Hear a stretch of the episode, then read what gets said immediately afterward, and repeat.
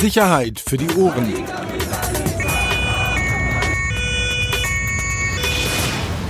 Der Podcast aus Berlin. Herzlich willkommen. Sicherheit für die Ohren. Der wichtigste Podcast, zumindest für uns beide, oder? Ja. Du machst ja noch andere Projekte, aber für mich ist dieser Podcast wichtig. Wird langsam eng bei dir, oder? Beruflich. Äh, weißt du mehr als ich? Warum? Fehlen die Ja. Schichten? Ein bisschen vielleicht. Sagt man, erzählt man das so schon im Haus? Oder? Ich komme hier jeden Tag während dieser scheiß Corona-Zeit komme ich hier rein, im Gegensatz zu dir und Buffy hier, was das Zeug hält. Wo ist Embedded Axel? Embedded Axel war am, am Samstag unterwegs. Das ist ein gutes Stichwort. Wir haben ähm, ein bisschen was. Du bist Peter Rosberg. Ja. Du bist Alex Lier. Du bist Peter Rosberg, der einer der, der wichtigsten, wirklich einer der wichtigsten Reporter, die dieses Axel Springer Medienhaus hier zu bieten hat. Wie viele Schimpfworte kann ich dir? Wie viele, wie viel habe ich frei? Alter, ich kann dich gerade nicht ernst nehmen. Du siehst wirklich, ich hab's dir gerade gesagt, du siehst aus wie Rübezahl. Wirklich. Ich war beim Friseur. Du warst. Ja, hallo. Ich hatte einen Zopf. Hier, guck mal. Nee. Super. Peter. Mega. Aber weißt du was? Ich meine, du kannst froh sein, dass wir einen Podcast machen. Mega. Irgendwann wirst du ja auch so eine, so eine Bild-Live-Sendung gehen müssen und dann wirst du da erzählen müssen und dann werden sich alle gruseln vor dir. Ja, deshalb sehe ich ja so aus, wie ich aussehe. Damit sich gruseln? Nee, damit ich gar nicht eingeladen werde. Alles klar, Herr Hamadi. So. Ja, komm, lass uns erzählen. Die spannendste Geschichte zuerst oder das? Nein, das, wir haben kurz einen Überblick. Also, alle, eigentlich fast alle unserer Altbekannten kommen heute mal ein bisschen vor.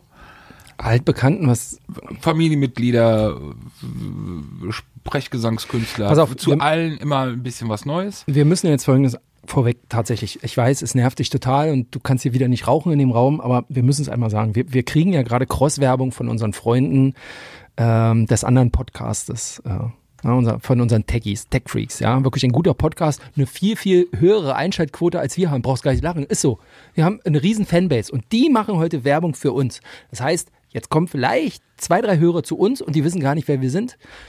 Wir sind der Blaulicht-Podcast in Berlin. Das ist so schlecht, diese, dieser Versuch, diese, diese Profizüge anzunehmen. Ja, also hier. Aber ist doch, machen- kann man doch so sagen. Wir Ja, müssen genau, einmal so- sagen, wir, wir schreiben über Blaulichtgeschichten, du nicht mehr so, ich ja, du bist, du bist trotzdem, du bist trotzdem irgendwie noch ein bisschen dabei, ab und zu kommt mal eine Info, aber wir schreiben über alles, was so mit Blaulicht in dieser Stadt zu tun hat. Und Genau. heute reden wir über ein paar Einsätze, wo wir dabei waren, ein, ein bisschen was zu, hast du es selber gesagt, Großfamilie, ähm, was uns da recherchemäßig auch zufällig über den Weg gelaufen ist. Ähm, reden wir heute über Flair Ja, kurz, ja, klar. auch? Ja, klar. Okay, dann hätten wir auch noch einen, einen, einen prominenten Boxer. Ähm, äh, da geht's auch um Fahren ohne Führerschein. ähm, an der Stelle, das können wir vielleicht auch nochmal machen und äh, dann werden wir mal sehen, dass wir es heute ein bisschen kürzer machen und nicht wieder so lang. Ja, gut, bei der Themenfülle weiß ich nicht. Und jetzt haben wir auch schon irgendwie ein paar Minuten hier verdattelt. Also lass mal anfangen, weil ich das äh, aktuell ja ist es einfach, finde ich, das Thema schlechthin. Wir haben es ja auch schon zwei, dreimal angekündigt, beziehungsweise auch so ein bisschen angerissen, ähm, ob es jetzt äh, Attila Hildmann ist, ob es, ähm, wie sie alle heißen, will die Namen, wie gesagt, weiterhin eigentlich auch gar nicht groß nennen, aber das Thema Verschwörungstheorien, alternative Medien, in Corona-Zeiten ist ja wirklich, ist ja wirklich Wahnsinn. Dazu passend eben jetzt auch am Wochenende wieder diverse Veranstaltungen, Großveranstaltungen. Ich habe gestern Abend mir ein Video aus Stuttgart angeschaut. Ich glaube, knapp 10.000 Leute waren da. Ähm, Wahnsinn. Ken Jebsen 20 Minuten gesprochen. Das ist Wahnsinn. Und ich will eine Sache auch da nochmal äh, persönlich loswerden, weil ich das auch gerade bei Twitter und insgesamt Social Media wieder viel lese. Ey, gib den Leuten keine Plattform, lass uns gar nicht darüber groß reden und das teilen und Ausgrenzung wichtig und wenn man selber damit konfrontiert wird äh, im persönlichen Umfeld, das Einzige, was funktionieren würde, Ausgrenzung, distanzieren und, äh, und am besten Kontakt abbrechen. Halte ich für absoluten Schwachsinn, halte ich für absoluten Unsinn. Ähm, dieses Ding zeigt, wenn du dir gestern auch Stuttgart angeschaut hast, ähm, diese Masse an Menschen, die zu diesen Veranstaltungen gehen, und Veranstaltungen hatten wir ja von Berlin über Frankfurt, Gera, äh, wie gesagt Stuttgart, wir hatten ja sehr viele Veranstaltungen am Wochenende im Bundesgebiet. Das ist so eine heterogene Gruppe. Das ist so wirklich von der von der Mutter, der die Impfgegnerin ist, äh, bis hin zu wirklich absoluten Faschos, rechtsextremen Hooligans. Aber das war nicht anders. Äh, Denk dran an die letzten Podcasts, die wir aufgenommen haben, als ich erzählt habe, ähm, 1. Mai, Rosa-Luxemburg-Platz. Ja, aber- Diese Mischung da in der Bearbeiterstraße der Polizei. Genau das ist das ja auch. Also das ist eine skurrile Mischung, wo keiner mehr richtig, also wir blicken schon noch durch, aber du kannst halt nicht sagen, das ist die Gruppe, die da hingeht und die andere Gruppe geht da nicht hin. Genau, du siehst es ja auch schon bei der bei der neu gegründeten Partei, Mitmachpartei Widerstand 2020, ähm, auch bei den Leuten, die die dort ja unterstützen. Will nur sagen, das ist halt nicht so einfach. Wie gesagt, diese Strategie hat im Endeffekt nur einmal äh, funktioniert in der jüngeren Geschichte. Das war bei der NPD. Negieren und einfach nicht stattfinden lassen in der Öffentlichkeit hat auch nach Aussagen vieler NPD-Mitglieder eben dazu geführt, dass man eben nie eine gewisse Größe erlangen konnte, was mit Sicherheit nicht der einzige Grund war. Aber da hat es funktioniert, da war das ein, ein reines, reine Nischenpartei im Endeffekt und jahrelang. Aber hier bei der Geschichte funktioniert das nicht mehr. Ich weiß nicht, wie es euch geht. Äh, auch ich bekomme von Bekannten äh, Dinge zugeschickt, irgendwelche Kettenbriefe, irgendwelche Rundschreiben. Ähm, und natürlich kann man sagen, hey du Idiot, okay, lass mal. Ich glaube aber, dass es nicht reicht. Wir müssen uns auseinandersetzen, wir müssen uns streiten, wir müssen argumentieren, weil es einfach, und das meine ich als Zivilgesellschaft, nicht als Journalisten. Und im Endeffekt ist es auch recht einfach. Ich habe gestern Abend einen Tweet, äh, den ich gesehen habe von Attila Hildmann, brauchen wir auch, glaube ich, gerade nicht zu erklären, wer das ist der ja einer der, der extremsten ist in seinen Ausführungen und dann in einem Interview, was er ja bei Boogie, äh, Berliner Rap-Legende, gegeben hat, zwei Stunden Real Talk und dann ja auch zwar an manchen Stellen nachgefragt wurde, ja, wie kommst du denn zu der Aussage? Wie kommst du denn? Also neue Weltordnung runtergeschraubt, dass nur noch 500 Millionen Menschen auf dem Planeten leben sollen.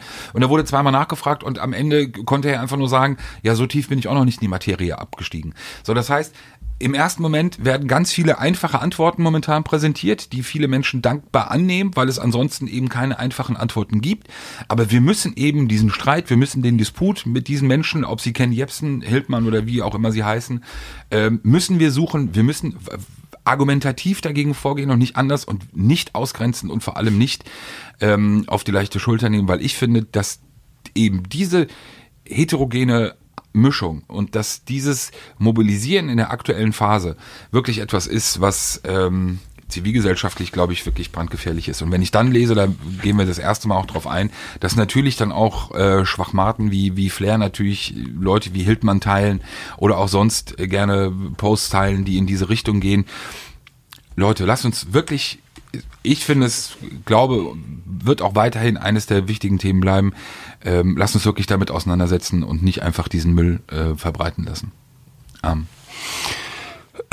So, war das das Einführungsreferat? das war das Einführungsreferat, weil das Thema ist ja, du warst ja am Wochenende unterwegs, Ja. ähm, ziemlich spannend, ausnahmsweise mal deine Embedded-Sache. Im Gegensatz zu sonst. Ähm, du warst, erzähl mal ganz kurz, was du gemacht Feuerwache Urban. Feuerwache Urban ist drüben in der Wilmsstraße. Wer hier ab und zu mal zum Verlag mit dem Auto fährt, wird es mitkriegen, wenn die Feuerwehr hier vorbeirauscht. Das sind die, die daher kommen. Vierte Wachabteilung. Habe ich mir nämlich überlegt, ähm, das wäre mal ganz interessant, einen Tag mal mitzumachen, weil es ist tatsächlich so, dass die bei den größeren Feuerwehren bundesweit, also mir ist keine Feuerwehr bekannt, die das erlaubt hat, dass da ein Journalist mal mitmachen kann, jetzt während dieser Corona-Zeiten. Ansteckungsrisiko, Patienten, bla bla bla. Ist ja auch für die eine eher unsichere Situation gewesen. So, jetzt ähm, hat es dann endlich funktioniert am Samstag. Ähm, ich durfte auch keinen Kameramann oder haben eben drauf verzichtet, Kameramann, äh, Ton oder was auch immer, weil äh, es sind halt dann wieder mehr Personen. Ne? Und wenn wir mit dem Rettungswagen unterwegs sind oder mit dem Wagen vom Chef, dann ist es halt blöd, wenn da drei Leute drin sitzen und dann sind wir schon zu fünft oder so. Ne? Also ich alleine, ich und mein iPhone und dann waren wir halt unterwegs und so wie du sagst, wir waren am Ende des Tages ähm, auch am Alexanderplatz. Ne? Und wir haben jetzt, also der Kollege, mit dem ich unterwegs war, der Herr Kirstein ähm, von der Berliner Feuerwehr, der hatte sich an dem Tag ähm, tatsächlich da an dem Abend dann auch noch um einen der Verletzten gekümmert, der eine Platzwunde hatte.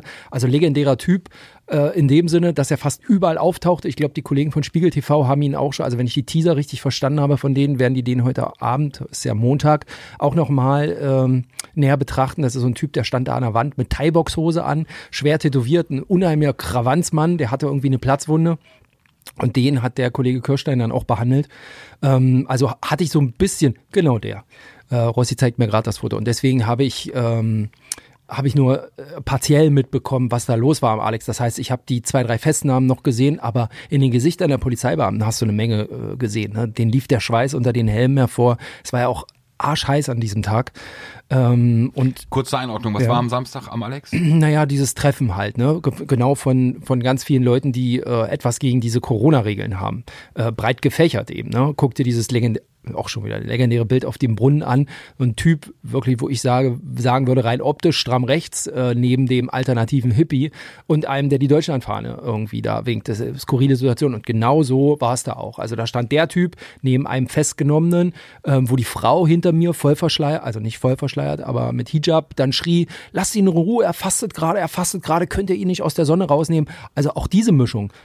Total skurril. Naja, jedenfalls war ich den ganzen Tag auf Urban unterwegs, ging gleich morgens los, 7.15 Uhr. Ist schon auch skurril, die Wachübernahme, die findet jetzt im Freien statt. Die haben zwei Meter Platz äh, nebeneinander, also es ist wie so ein Morgenkreis im Kindergarten. Ne?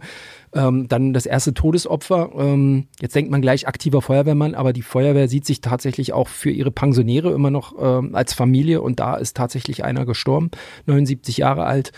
Ähm, das war sozusagen äh, einmal in die Runde gesagt, wir haben das erste Corona-Opfer, der war jetzt auch vorerkrankt und so, auch hatte wohl auch was mit dem Herzen, aber es war das erste Mal, weil der auch auf dieser Wache in Kreuzberg ähm, seinen Dienst verrichtet hatte, dass alle so, man merkte, das stimmungsmäßig war so, pff, ne?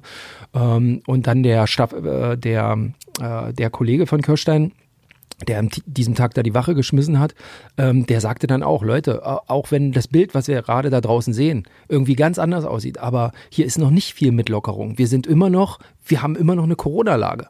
Ja, also eigentlich hat sich gar nicht viel geändert. Wir müssen die Latte weiterhin hochhalten, was unsere eigenen Schutzmaßnahmen und so weiter anging. Ne? Und dann ging das halt los. Ne? Was, was mich da vor allem interessieren würde, wie, wie war dein Eindruck, wie, wie, wie ist die Einstellung der Feuerwehrleute gewesen, die an dem Tag im Einsatz waren, zu dem Thema Corona an sich und zu den Maßnahmen? Naja, also ähm, das ist schon, also der Eigenschutz geht bei denen ja über alles. Und äh, anders als wir, ähm, also ich meine, versetz dich mal so eine Lage. Also nehm, hör mal, da drüben ist gerade ein, ein Kollege zusammengebrochen ähm, und der hat ähm, zeigt so Symptome, der, der röchelt, äh, äh, niest, schnupft und so.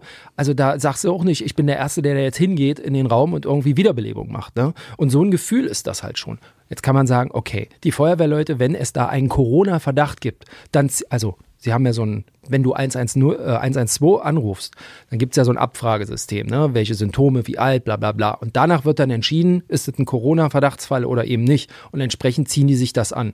Ähm, Schutzausrüstung bedeutet kein Vollschutz, sondern sie müssen den ganzen Einsatzanzug zumachen. Also alles zu. Sie müssen eine Korbbrille tragen, also wo wirklich kein, keine Luft mehr rankommt an die Augen wegen der Schleimhäute. Handschuhe, ähm, ähm, ähm, äh, Maske, FFP2-Maske. Ähm, ja, und dann geht das, ähm, dann geht das da rein äh, in, in, zu, zu dem verdächtigen Patienten. Aber ich sage mal so, das ist dann über den Notruf reingekommen. Wir haben ja an diesem Tag alles, was die Feuerwehr sonst auch noch behandelt, auch noch abgefrühstückt. Das heißt, wir haben der Radfahrer, der da plötzlich hingefallen ist. Ja, und da ist dann keine Zeit, wenn wir, also wir ganz, wir sind am Ufer lang gefahren, äh, Quatsch hier, äh, Skalitzer, und auf einmal steht ein Mann auf der Fahrbahn, winkt, hält, also wir waren äh, nicht mit Blaulicht unterwegs oder so, sondern einfach so. Und der winkt, hält uns an, ja, und sagt, hier, guck mal, Fahrradfahrer gestürzt. So, und dann saß da eine Frau an einem Auto, völlig blutüberströmt. Und in der Situation fängt natürlich kein Feuerwehrmann an, diesen Schutzkittel überzuwerfen und sich die Brille aufzuwerfen, sondern dann holen die den Notsandkoffer da irgendwie raus, ihren Rucksack und fangen an, sich um das Opfer zu kümmern und sind natürlich dichter dran als 1,50 Meter oder 2 Meter. Und das war manchmal so eine Situation, wo ich mir gedacht habe, öh, wer sagt uns denn das nicht, ne? Das ist schon, das ist schon ein erhebliches Risiko einfach. Man weiß es halt nicht. Ne?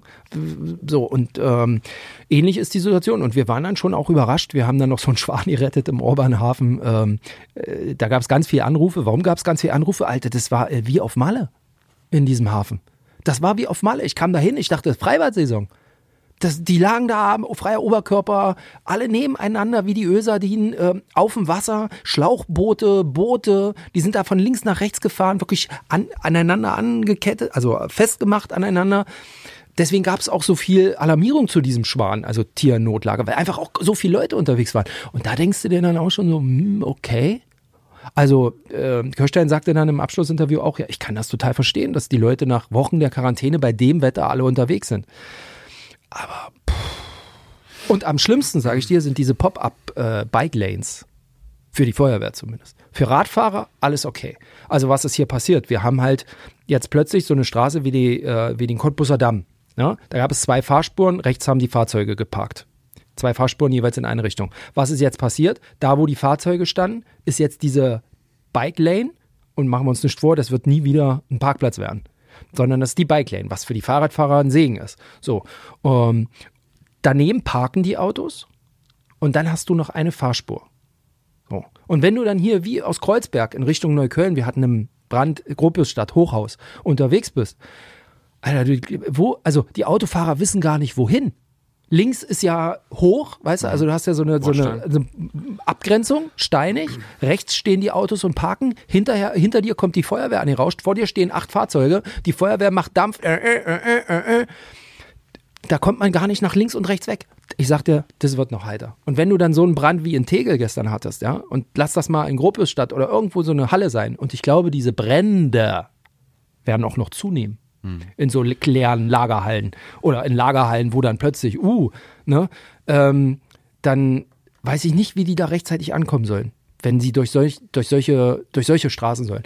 Das ist mir, das war so ein bisschen das, so die zwei Sachen, die mir aufgefallen sind, wo ich denke, pff, naja, mal schauen. Ansonsten war halt viel, es war am Ende, muss man auch ehrlich sein, über 40 Einsätze, es war ein einziger Corona-Verdacht ähm, journalistisch für mich ganz gut, um das auch mal zu sehen, wie geht man dahin. Ist auch ein neues Risiko gewonnen. Feuerwehrleute gehen nur noch alleine beim Risikopatienten rein. Vorher immer zu zweit. Jetzt muss der Feuerwehrmann da alleine in die Wohnung. Das ist eigentlich aus einsatztechnischen Gründen überhaupt nicht nachzuvollziehen. Aus gesundheitlichen Gründen schon dann, klar, weil wenn der sich ansteckt, weißt du so. Aber einer allein und der andere wartet unten, das ist gruselig. Und wir haben es dann auch gesehen. Wir waren dann unterwegs zum, zum Alex und plötzlich ruft ein Löschfahrzeug an und sagt, auch die sind an so einem brennenden Einkaufswagen vorbeigekommen, haben den gelöscht und plötzlich schmeißt einer einen Pflasterstein auf, auf die Feuerwehr. Einfach so, vollkommen aus dem Nichts schmeißt hier ähm, Reichpeach-Ufer, schmeißt einen fetten Pflasterstein. So, Feuerwehrmänner rüber, Löschtrupp, ringt ihn zu Boden, wartet auf Polizei. Ja klar, war er betrunken. Aber trotzdem, hey, einfach aus dem Nichts, weißt du, die haben ja, also, das ist völlig skurril. Ist schon äh, ein krasser Tag gewesen. Also. also gruselig fand ich auch, ähm, da nochmal kurz den Bogen zu spannen zum Alexanderplatz. Ich hatte ja, ich war am Samstag entschuldigt, also ich war nicht draußen, aber ich hatte, ich hatte einen Grund. Hast du bei Twitter fett geschrieben. Aber ich muss ehrlich sagen, die, die, die Videos, die man sehen konnte, also wie teilweise die Polizeibeamten bedrängt wurden, angegangen wurden. Gestapo-Rufe, äh, Gestapo und schließt euch an. Verräter und, und äh, also Deutschlandverräter. Aber vor allem eben auch natürlich die Abstandsregeln in, in keinster Weise eingehalten wurden. Und ich muss echt sagen, also sage ich ganz normal, auch als, als Bürger erstmal Respekt bei dem, was ich gesehen habe, es soll auch da andere Zwischenfälle gegeben haben, aber da so größtenteils zurückhaltend zu agieren seitens der Polizei, auch diese ganze Scheiße über sich ergehen zu lassen, ähm, hätte ich, glaube ich, im Endeffekt dann anders durchgezogen irgendwann. Ja, du bist ja auch kein Polizist. Rigider. Ähm, naja gut, man muss sich jetzt schon auch ein bisschen fragen und auch fragen lassen, wie das weitergehen wird, wie die nächsten Veranstaltungen, die ja auch schon angekündigt sind, ähnlicher Art, wie die verlaufen werden. Es ist wie immer, also die Frage oder die Politik da der ausgestreckten Hand, inwieweit das funktionieren wird oder inwieweit man da doch möglicherweise eben auch aufgrund des Infektionsschutzgesetzes, wenn die Veranstaltung nicht so abläuft, wie sie abzulaufen haben, das darf man nicht vergessen, es sind ja Veranstaltungen, die ja äh, durchgeführt werden können, aber wenn es eben nicht passiert und wenn die Leute sich eben auch nicht so verhalten, dann einkassieren. Ja, aber du hast es in, in, in Cottbus zum Beispiel gesehen ähm, äh, letzte Woche und da ist nichts mit einkassieren. Da hast du halt äh, also Veranstaltungen bis 50 Leute waren erlaubt, dann melden halt sechs Leute Veranstaltung an und dann bist du auch bei 300. So, und dann entscheidet halt so ein Polizeiführer, nee, wir machen hier gar nichts. Wir lassen es nicht eskalieren. Ich glaube, das war, ähm, das war dann die, die Entscheidungsgrundlage. Wenn wir jetzt hier anfangen, äh, äh, sozusagen die Leute wegzuschieben, dann gibt's hier Randale und das machen wir nicht. So, und dann offensichtlich hat man ja, sich glaube, dafür entschieden, genau. zu sagen, okay, dann lass die zusammenstehen aber die Frage wird aus meiner Sicht sein, wenn ich mir eben die Klientel anschaue, BFC-Hooligans, äh, die am Samstag auch da vor Ort waren, wenn sich das möglicherweise eben noch ein bisschen entwickelt, dann wird sich die Frage gar nicht mehr stellen, ob ich es eskalieren lassen kann oder nicht. Aber das haben wir ja seit ich muss ja. möglicherweise auch anders denken. Aber das haben wir ja seit dem 1. Mai schon. Also erinnere dich, 1. Mai, ich habe dir Fotos geschickt, das war ja äh, heiteres Corona-Raten da. Ähm, das war ja genauso eine Situation wie jetzt am Wochenende. Menschen zusammen, dicht an dicht. Ähm, also ich, und da hat die Polizei in dem Sinne ja auch nichts gemacht, weil man sagt, wenn wir jetzt hier anfangen, also wir sind froh, dass wir die Lage ruhig halten, wenn wir Ich jetzt hier noch, das, wenn genau. wir jetzt noch anfangen, da reinzugehen und äh, Leute rauszuholen. A, darf man glaube ich nicht vergessen, es gibt ja schon wirklich sehr unschöne Bilder. Ja, du hast halt Eltern, die verantwortungslos ihre Kinder mitschleppen zu solchen Veranstaltungen. Der Herr in Thai-Box-Hose, ich habe gestern ein Interview beim Kollegen Heise da gesehen auf seinem äh, Kanal, da sagte der auch, irgendwie gab es da Stress, weil irgendein Polizist mit Kindern irgendwas. So, und äh, deswegen sind wir dahin. Ob das jetzt stimmt oder nicht, aber du hast halt ganz, ganz schlechte Bilder. Du hast halt alte Frauen, die irgendwie weggezogen werden, wehrlose Rentner in dem Sinne. Ähm, ich glaube, das beeinflusst ähm, Absolut bin ich auch absolut so eine dabei. Polizei oder so ein Polizeiführer in dem Moment auch schon. Ne? Wie Richtig. geht man jetzt vor? Und du weißt, jede einzelne Festnahme hat halt dann äh, ähm, eine Folge auch. Ne? Genau, wir bei sind den aber hier in. Stuttgart, wo du eben 10.000 Leute auf, auf eine Freifläche Noch wie nicht. Cannstätter Noch nicht. Basen Ja, noch nicht. äh, lassen kannst. Genau, und die Veranstaltung in Berlin eben äh, aktuell immer noch sehr zentral und eben auch sehr in der Innenstadt stattfinden. Deshalb glaube ich, auch das wird dann eine Rolle spielen, beziehungsweise wird eben auch dazu führen, dass es in der Art, es laufen zu lassen, gar nicht möglich sein Kannst du mal ganz kurz weiter erzählen? wird. Warum? Musst du telefonieren Ja. oder was? Was ist das denn für eine Art? So, wie machen wir weiter? Alleine. Ähm, genau, dann frühstücken wir mal kurz ab hier unseren äh, Freund Flair. Kurz nochmal, äh, wir hatten es ja mal angekündigt oder beziehungsweise drüber berichtet in den letzten Podcast seine äh, Einigung mit den Hells Angels, ähm, an die er bezahlen musste. Der ähm, ja, Altberliner Szenegröße Mock äh, aktuell in der Türkei auffällig, hatte sich in einem Livestream nochmal dazu geäußert und hat gesagt, seiner Info nach würde Flair den Hells Angels 96.000 Euro schulden und das sei beglichen. Ähm, also in der Tat, meine Info, die Geschichte ist äh, geklärt. Ähm, er hat bezahlt, er hat keine 96.000 bezahlt, er hat sogar weniger bezahlen müssen. Ähm, ich, darf ich das Wort abdrücken? Kann man das sagen? Ist ein bisschen szenemäßig, aber Ich glaube, es passt. Äh, aber auf jeden Fall deutlich weniger. So, ähm, genau. Das haben wir, das Teilen Durch- der Videos haben wir. Was ist mit deinem Boxer? Ja, gerade deswegen nochmal, Ah. äh, deswegen der Anruf, deswegen war es schon nochmal wichtig, weil du weißt, man muss ja immer auch die andere Seite fragen und ohne die andere Seite kannst du ja nicht einfach ähm, irgendwas in den, in den Äther blasen oder online rauspusten, sondern man muss ja zumindest einmal hören, was derjenige dazu sagt. Also kurzum, am vergangenen 8. Mai, war Freitag, ne? Ja. 8. Mai. Also da gab es, ähm, du weißt, auf dem Kudamm ist ja immer ein bisschen was los mit den Profilierungsfahrern und irgendwie war da, Seit Corona ist es so schlimm geworden, aber es ist Echt jetzt, ja? furchtbar. weil die Straßen so leer sind, oder? Genau, und teilweise, als die Straßen wirklich richtig leer waren, du hast wirklich auf Busspuren, auf der normalen Spur teilweise über vier, fünf Kreuzungen hinweg gesehen, auch teilweise über Rot, völlig egal, wirklich wie neue Avos. Ja, okay. Und einer davon muss hier auch äh, ein 40-Jähriger gewesen sein, der hat Mercedes, natürlich AM, AMG, GLE 63S. Ich weiß nicht, wer das, äh, wer sich damit auskennt. Ich jetzt nicht so, weil es überhaupt nicht meine Preisklasse ist, aber das muss ein schweres äh, Gefährt sein mit unheimlich viel PS. Und der ist wohl auch ein bisschen zu schnell und mit aufheulendem Motor unterwegs gewesen. Und deswegen hat die Berliner Polizei ihn dann auch gegen 19 Uhr rausgezogen an der Uland-Ecke Kannstraße und haben den Fahrer überprüft und äh, der machte wohl erst falsche Angaben zu seiner Person. Also, soweit wie ich das gehört habe, sagte er, er selbst sei, er gab vor, nicht er selbst zu sein, sondern sein Bruder. Also er hat die Personalien seines Bruders angegeben, offenbar, so heißt es. Ähm, und äh, das kam den Leuten aber komisch vor, weil er schon Promi ist und die das Gesicht kannten. Und es äh, ist immer ganz nett, wenn die dann in der Polizeimeldung schreiben, Ermittlungen führten schließlich zu seinen richtigen Personalien. Ich glaube, da brauchst du nicht viel ermitteln. Da guckst du einmal auf bunte.de oder was weiß ich oder auf äh, boxwelt.de äh, und dann weißt du ziemlich schnell, äh, wer dir vor dir steht. In dem Fall offensichtlich Arthur Abraham. Ähm, und ja, und das Problem ist halt, ähm, er war Fahrer und der hat keinen keinen Führerschein. Er hat halt keinen Führerschein. Ne? Ja, aber So. das Absurde war doch, warum ist er angehalten worden? Er hat doch, Na, weil laut und aufheulender Motor und anscheinend nach deutlich mit zu hoher Geschwindigkeit unterwegs. Das ist alles so. Also Kla- Klassiker im Prinzip so. Und dann, ja, Ja, aber du weißt, wie es manchmal ist. Nee, wenn ich keinen Führerschein habe, mache ich dann Ja. und dann trotzdem fahre, dann mache ich doch nicht noch sowas und vor allem am Kudamm.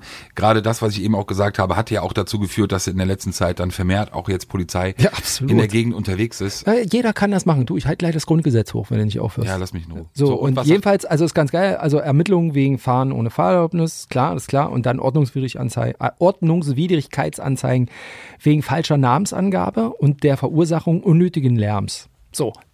So, und jetzt gab es gerade mal, ein Kollege hat gerade noch versucht, ihn zu erreichen. Ja, sagt er, hm, er will sich dazu aber nicht äußern. Ja, So. ist ja auch nicht das erste Mal bei ihm gewesen. Da kann man ja nicht nur wie auch bei dem Sprechgesangskünstler vorher einfach nur sagen.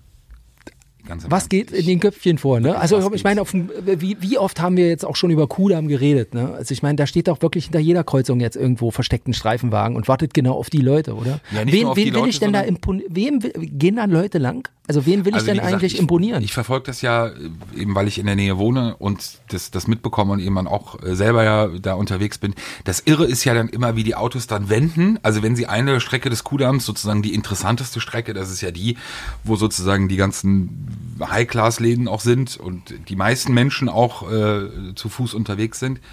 Ähm, und dann oben wenden und dann runterfahren wieder. Also die auch nichts zu tun haben, auch einfach nur so da lang fahren. Und natürlich ist es dann rausschauen und irgendwie, ich will das hier gar nicht so, das, ob das dann schon sexistisch ist, aber es ist wirklich reines, plumpes Imponiergehabe und du siehst es auch wirklich einfach an der Ampel und dann kurz mal rüber und hat jemand Bock und dann den AMG aufholen zu lassen. Dann gibt es so eine Straße mit, mit Kopfsteinpflaster, wo auch gerne gedreht wird, wo eine Brücke ist, wo dann natürlich direkt unter der Brücke dann nochmal aufgeholt wo du denkst, ey, was seid ihr für Lappen? Wirklich, das ist so erbärmlich, aber es ist ey, echt viele. Es Also- ist wirklich enorm. aber ich glaube, zwei Lambos sind jetzt weniger auf dem Kudamm, oder? Da hab ich. Was denn? Ja, ich glaube, zwei Lambos, orangene Lambos, wird man da nicht mehr finden. Also Hab ich, hab ich bei nicht. Instagram gesehen. Die sind jetzt In NRW? in NRW, ja. Krass. Ja, kommen wir gleich zu. Ähm, genau. So, Arthur Abraham. Auch nicht in der Lage. Dann lass uns doch mal äh, zu die Familie Abu Shaka kommen. Ja. Da haben wir doch nochmal, äh, fängst du an? Auch hier, äh, großer Zufall. Ähm, du weißt, wir arbeiten ja immer noch äh, als, als Zeitung, als Journalisten und es gab hier tatsächlich jemanden, der zufällig auch in der vergangenen, ich glaube Donnerstag, ne? War es Donnerstag? Donnerstag, ähm, Donnerstagabend ähm, auch in der Kantstraße, also alles auch Kudamm, Kantstraße, alles so wirklich beste Westberliner Ecke. Man vermutet immer Neukölln, irgendwas, ne? Wedding, kannst du alles knicken. Ist alles im schönen Charlottenburg, Wilmersdorf, passiert ist alles, ne? Ähm, auch hier ähm, wirklich ein riesen Polizeieinsatz, auch auf Twitter, drei, vier Fotos gesehen. Ähm, Hubschrauber. Hubschrauber, mehrere Streifenwagen, äh, st- ganze Fahrbahn abgesperrt. Ähm, wie gesagt, der Leser hat uns dann noch Fotos geschickt. Ja, offensichtlich hat's eine, soll es eine Messerattacke nach Streit gegeben haben und die beiden Kontrahenten haben sich dann verdünnisiert. So ähm, sagte die Polizei das auf Nachfrage. Also wir wären gar nicht drauf gekommen, ähm, äh, wenn es äh, wenn es tatsächlich nicht diese diese diese Fotos gegeben hätte, weil die Polizei es proaktiv auch nicht rausgegeben hat, sondern auch erst auf Nachfrage. Wobei aber reagiert hat. Kontrahenten verdünnisiert, der, äh, der mutmaßliche Tatverdächtige ist ja äh, angetroffen worden. Genau, Genau. Ähm, so war's. Ähm, also tatsächlich das Opfer, also der, der angeblich mit einem Messer angegriffen worden sein soll, Laut Zeugenaussagen. laut Zeugenaussagen, der ist weg. Der, ähm, also ähm, unter drei hat man mir auch gesagt, da rechnet man auch nicht mehr dass, damit, dass der sich meldet. Und der mutmaßliche Angreifer, über den wir auch schon mehrmals berichtet haben, Abdallah Abu Chaka, ähm, der äh, wurde festgenommen, hatte wohl offensichtlich keinen Ausweis dabei, heißt es äh, auf Nachfrage bei der Polizei und ist da deswegen dann nochmal der Gefangenensammelstelle zur Identitätsprüfung äh, ähm, ähm, Jedenfalls haben sie ihn mitgenommen. Ja, und dann wieder freigelassen äh, worden. Und jetzt ermittelt man wegen, also zumindest gibt es eine Anzeige wegen versuchter gefährlicher Körperverletzung. Genau, da ist natürlich dann immer die spannende Frage, die ja äh, uns dann immer umtreibt. Äh, Also auch hier war gar nicht schwer. Viele denken ja immer, oh, die Polizei und so, jetzt steckt die das da durch. Nee, gar nicht. Der Typ, der die Fotos gemacht hat, der hat ihn halt erkannt. Und er ist ja, ähm, äh, Abdallah ist ja mittlerweile auch auf Instagram schon ein Promi, auch, kann man nicht anders sagen.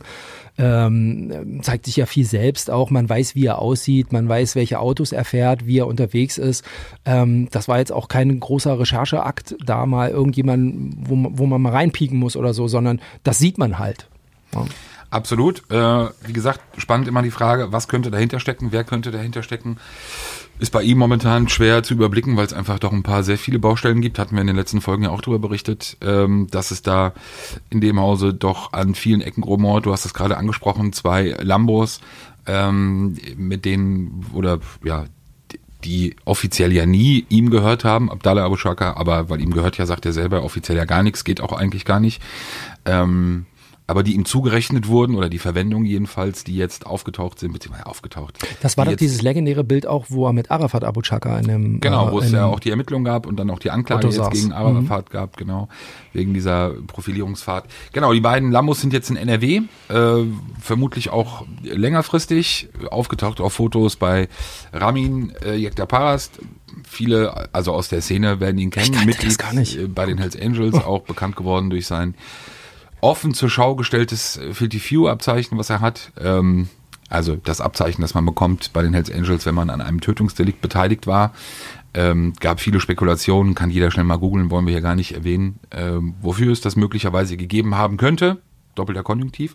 Und er posierte dann mit, ähm, mit zwei anderen ähm, Personen vor den Lambos. mit den gleichen Kennzeichen noch. Mit den also gleichen das waren. Berlin, beides auch noch die Berliner Kennzeichen, die man Wir hatten auf den auch Bildern mal vor, wenn du dich erinnerst, wir hatten vor ein paar Wochen beziehungsweise Monaten hatten wir schon mal darüber gesprochen, dass es Ärger gab zwischen Abdallah und Ramin, dass es da offenbar äh, Vorwürfe gab, dass der eine den anderen offenbar verarschen wollte beziehungsweise abziehen wollte und äh, jetzt hat man sich die Autos geholt.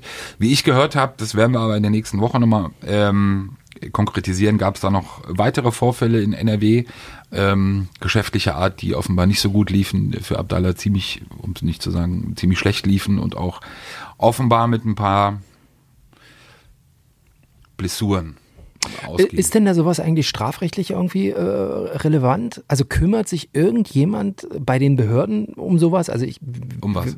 Na, wenn man so sieht, wohin so Autos abwandern, fällt das nicht auf, wenn plötzlich zwei, Also äh, zwei Lambos, die durch Berlin gefahren sind, jetzt da sind, fragt da keiner, also, Naja, also ermittelt man Der bei Unterschied sowas? ist, ich glaube, da sind die Berliner, ist die Berliner Behörde, vor allem das, das zuständige LKA und die, die Abteilungen 4 und 6, die hauptsächlich mit den Themen oder mit den Personen beschäftigt sind, also was Internetrecherche und Internetanalyse und auch wirklich das, das Beobachten auch angeht, sind die mittlerweile bundesweit meilenweit voraus. Echt also das, ja? was wirklich vor Jahren einfach nicht passierte, wo wie Instagram, wie Facebook, also auch gar nicht geglaubt hat, dass es wirklich auch zur Informationsgewinnung dient, ist mittlerweile ähm, in Berlin jedenfalls echt auf einem Extremlevel. Also da die die die Accounts werden wirklich äh, gut ge überprüft beziehungsweise wird wird geschaut ähm, und sozusagen auch aufgeklärt in dem Sinne auch. Ja gut, aber was willst du machen? Die Handhabe. Die Autos haben vorher ihm schon nicht gehört offiziell, also irgendwelchen Autovermietungen, wo es ja auch ein bisschen Ärger gab.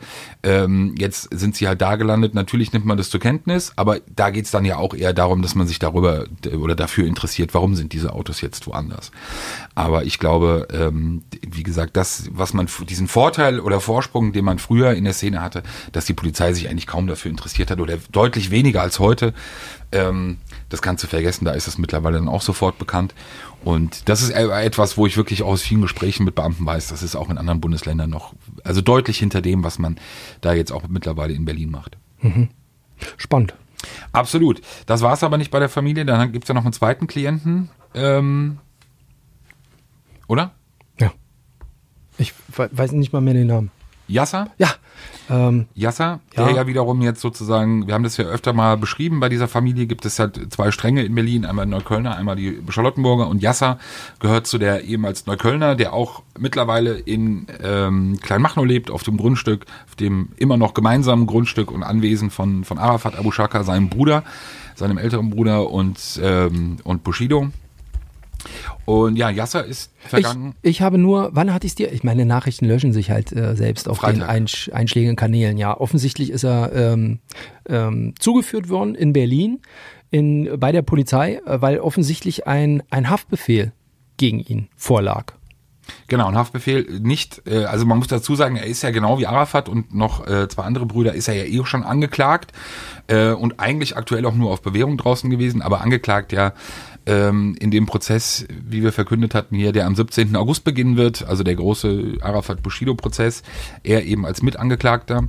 Jetzt gab es einen Haftbefehl, eine Geschichte, die sich äh, unseren Infos nach in Dänemark abgespielt hat, in Aalborg Hatten wir auch mal angekündigt, beziehungsweise mal schon einen kleinen Hinweis gegeben, hat dann aber doch wohl etwas länger gedauert. Also es war so, dass die Polizei in Aalborg ähm, nach einem Vorfall in einer, in einer Mall oder in einem Einkaufscenter, bei der ein äh, Mitarbeiter äh, niedergestochen wurde und auch schwer verletzt wurde, ähm, Videomaterial veröffentlicht hat von dem mutmaßlichen Täter. Auch das Kennzeichen, das Autokennzeichen der Person konnte erkannt werden und konnte notiert werden. Und damit hat man eine Öffentlichkeitsfahndung gemacht.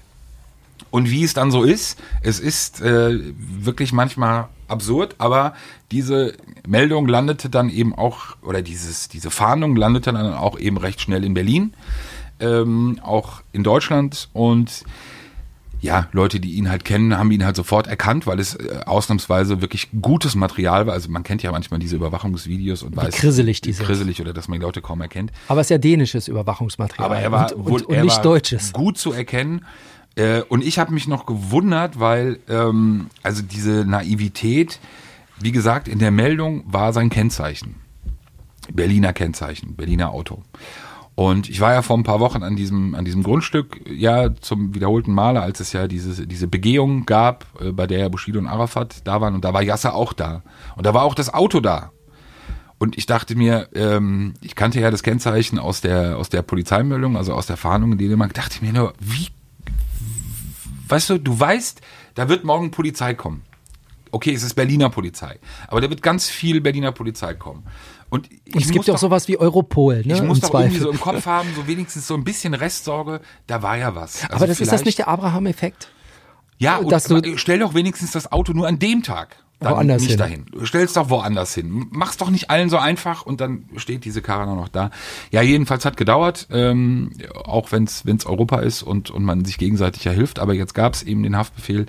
Äh, er wird auch, ähm, meinen Infos nach, vorläufig erstmal auch in Haft bleiben. Äh, Frage wird natürlich sein, bleibt er hier oder wird er nach Dänemark abgeschoben? Ähm, glaube aber eher nicht, weil wie gesagt, am 17. August beginnt der Prozess gegen ihn ja unter anderem auch und ähm, dann ihn wieder zurückzuführen. Ich glaube, dass man darauf verzichten wird. Okay. Du hast gesagt, 17.8. ist, äh, 17. August ist Genau. Prozessbeginn. Und bleibt es bei der tollen Einladungsliste? Zeugenliste? Ja, die Zeugenliste wird, bleibt so. Wir werden auf den Prozess ja mit Sicherheit auch im Vorfeld nochmal eingehen. Äh, die bleibt weitestgehend. Ich glaube, ein bisschen ausgedünnt. Möglicherweise oder könnte noch ein bisschen ausgedünnt werden. Auch da Corona-bedingt, prozessökonomisch gesehen, vielleicht auch das Ganze ein bisschen dann doch schneller durchzuziehen, als man es äh, vorher vielleicht vermutet hatte oder befürchtet hatte. Also, ähm, das kann schon sein. Okay. Aber wird spannend. Und dann die eigentlich geilste Nachricht, hast du sonst noch was, sondern nur zum Abschluss? Nee, es ist auch gut. Ich glaube, wir sind auch diesmal hörbar mit 37 Wollen wir noch Minuten. auf eine Sache eingehen oder machen wir andere Leute dann darauf aufmerksam? Äh, äh, Gib auf, den, auf den neuen Buchautor auf Deutschlands. Ach komm, ja, das nehmen wir noch mit. Ja, komm, äh, ganz ehrlich, es ist ein großer Verlag, der das Buch rausbringt, mit einer großen Presseabteilung. Also jetzt zu denken, dass das keiner mitbekommt, Also das ich ist ja der Humbug. konnte, ich sag's ganz ehrlich, ich konnte meinen Augen nicht trauen, ich konnte es nicht glauben. Ich habe auch zuerst gedacht, ich bin verarscht worden. Es gibt ein, ein Buch, das im Oktober erscheinen äh, wird. Autor ist äh, Mahmoud El Zain. Wir haben ihn hier schon äh, mehrfach über ihn auch berichtet. Ähm, auch als es um, um das Musikbusiness geht. Jedenfalls hat er offenbar ein, ein Buch geschrieben oder mit jemandem ein Buch ähm, schreiben lassen. Äh, ich, ich krieg das immer noch nicht über meine Lippen. So, Warte, also, äh, äh, wie das Buch heißt? Also ganz kurz zu seiner Person, viele, die ihn nicht kennen, er war früher in Berlin, wirklich Pate von Berlin, äh, jahrelang absolute Größe in der, in der kriminellen Szene, saß dann viele Jahre wegen Drogenhandels im Gefängnis, ist danach nach NRW gegangen. Äh, Lebensmittelpunkte sind jetzt so mal da, mal dort, äh, NRW und auch Berlin. Bei den, äh, bei den Behörden weiterhin wirklich Ich, le legendär, auf dem Radar. diese Festnahme damals von ihm, äh, vom Ja. SEK, die begleitet wurde vom RBB und ich glaube Spiegel TV oder so. Äh, irre, Wie heißt das Buch? irre. Also das Buch heißt Der Pate von Berlin, Mein Weg, meine Familie, meine Regeln von Mahmoud Al-Zain. Also der Punkt ist, es gibt da zwei Warte, Sachen. ich, ich, ich lese dir nochmal vor, was über den Autor äh, ähm, geschrieben wird. Ich hatte es dir ja auch geschickt. Also, Mahmoud al-Zain wuchs im vom Bürgerkrieg zerrissenen Beirut auf und kam Anfang der 90er, 80er Jahre als Kriegsflüchtling nach Deutschland. Hier stieg er im Kreis des Al-Zain-Clans schnell an dessen Spitze auf und schrieb schon bald als Pate von Berlin Schlagzeilen. El Zain wurde 2003 wegen Drogenhandels zu einer Haftstrafe verurteilt, kehrte der Kriminalität den Rücken und setzt sich heute im Kreis seiner Familie dafür ein, dass die junge Generation aus seinen Fehlern lernt. Okay, ich weiß nicht, wo ich anfangen soll. Wir machen es mal kurz, weil äh, wir haben uns schon viel gelabert, aber ich verspreche, dieses Buch und dieses Thema werden wir in den nächsten Wochen ähm, definitiv auf dem Zettel weiter behalten und werden uns inhaltlich damit auseinandersetzen. Aber allein Das kommt ja erst im Oktober, glaube ich, raus, ne? Genau, also, wir haben noch genug Zeit, aber es reicht ja. Wir fangen kurz einmal an mit der Vorstellung des, des Buchautors. Mahmoud El Zain, geboren in Beirut, aufgewachsen oder dann geflohen als, als Kriegsflüchtling.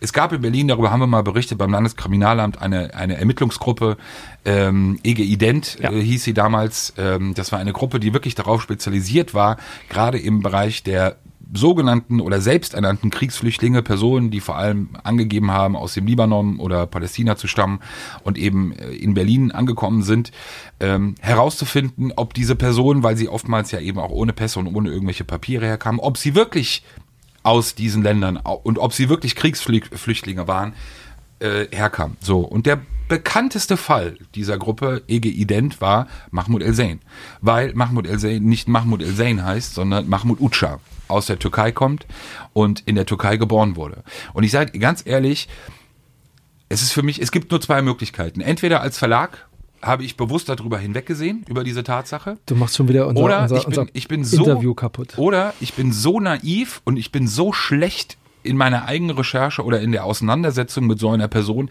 dass ich noch nicht mal zu der Tatsache gelange, dass diese Person nicht den Namen trägt, die sie trägt und dass diese Person auch eine andere Staatsangehörigkeit hat, als sie eigentlich hat. Und da muss ich ehrlich sagen, ich finde es ich, ich finde es Wahnsinn, ich finde es extrem, finde es brandgefährlich, weil es natürlich ja auch zu dieser Strategie gehört. Wir merken das ja auch, diese, diese Öffentlichkeitsarbeit, die sich ja auch verändert in diesen Bereichen, ob das entweder in so Fällen wie bei Arafat Abu Shaka und seinen Anwälten ist, die, die Opfertheorie, also dass man sich als Opfer des Staates oder als Opfer seiner Mitmenschen äh, generiert und eigentlich ja nur Opfer von allem ist, oder eben jemand wie Mahmoud Al-Zain als mittlerweile irgendwie Grand Seigneur der Szene, der aussteigt und jetzt jungen Leuten hilft. Ich lach mich kaputt, ich lach mich echt schlapp. Und wenn ich das aber verschweige, alleine bei der Vorstellung des Buchautors, muss ich ehrlich sagen, finde ich eine Frechheit. Ich, äh, Setz, äh, sechs, sechs Sätzen. Tschüss. Hier ist Sicherheit für die Ohren, euer Lieblingspodcast aus dem Bereich Real Talk, Kriminalität, keine Ahnung. Ähm, ich versuche immer mal so ab, so ein bisschen so ein bisschen Werber, wie die anderen Profis das machen, hier einzubauen. Aber irgendwie, es ist halt, ich Krass. bin halt kein Radiomoderator, ne? Jerry naja. Ähm, okay das war's erstmal.